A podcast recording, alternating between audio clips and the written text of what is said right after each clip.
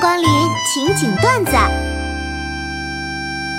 别人的朋友圈，高级灰色调，剪裁精当的构图，简约的文字，高逼格展览，有深度的说。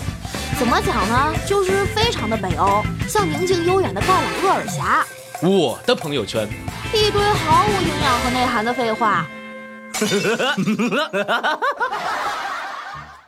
如果说老一辈的北方人对于各种传统节日的饮食定义是包饺子，那么新一代的中国留学生则进一步统一了华人节庆的餐饮标准。无论春节、感恩节、中秋节、圣诞节等任何中西方节日，通通吃火锅。海底捞到底有多贴心呢？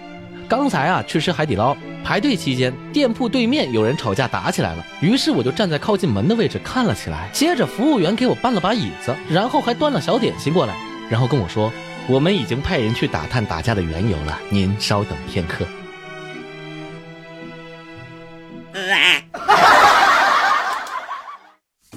不知道你们上微博的时候有没有被推送过一些恶心的小黄文？那些黄文可以说是十分的低俗了，举报又举报不了，所以啊，我也要给微博反推一份。那一夜，我将我的第一次给了军营中的你，美国队长、我的弟弟是我的妻子，雷神、我上了我的管家的床，钢铁侠、我的王是我的枕边人，黑豹、留在我身边做我的人。神探夏洛克、陛下，先生他和其他骑士走得太近了梅。林传奇、那个夏天，他把我拖进了隔壁的谷仓。神奇动物在哪里？啊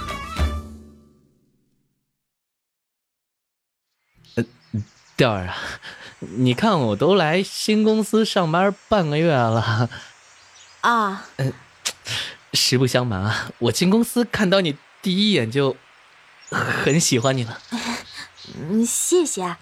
你看，要不要不你当我对象吧？现在时机不对啊，那什么时候才算对的时机啊？你给我个数呗。等我离婚的时候吧。我是田螺，我是螃蟹，我和田螺很熟，所以我叫他罗罗。我叫他谢谢，谢谢，你刚才撞到我了，不用谢，谢你妹呀！我是说你刚才撞到我了，你是不是瞎呀？我不是虾，我是螃蟹。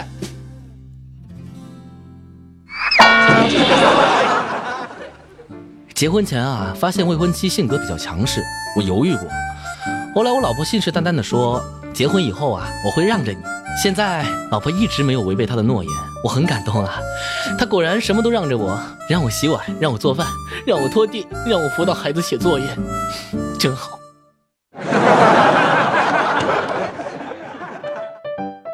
对不起，我实在接受不了网恋，虚无缥缈的东西没有办法给我带来安全感，猜忌和怀疑永远是深夜流泪的根源。我要稳稳的幸福，一伸手就能碰到的那种。但如果有小姐姐看上我的话，前面的话当我没说，网恋吗？加我，肥水不流外人田，网恋选我，我超甜。我操！哎呀，防不胜防啊！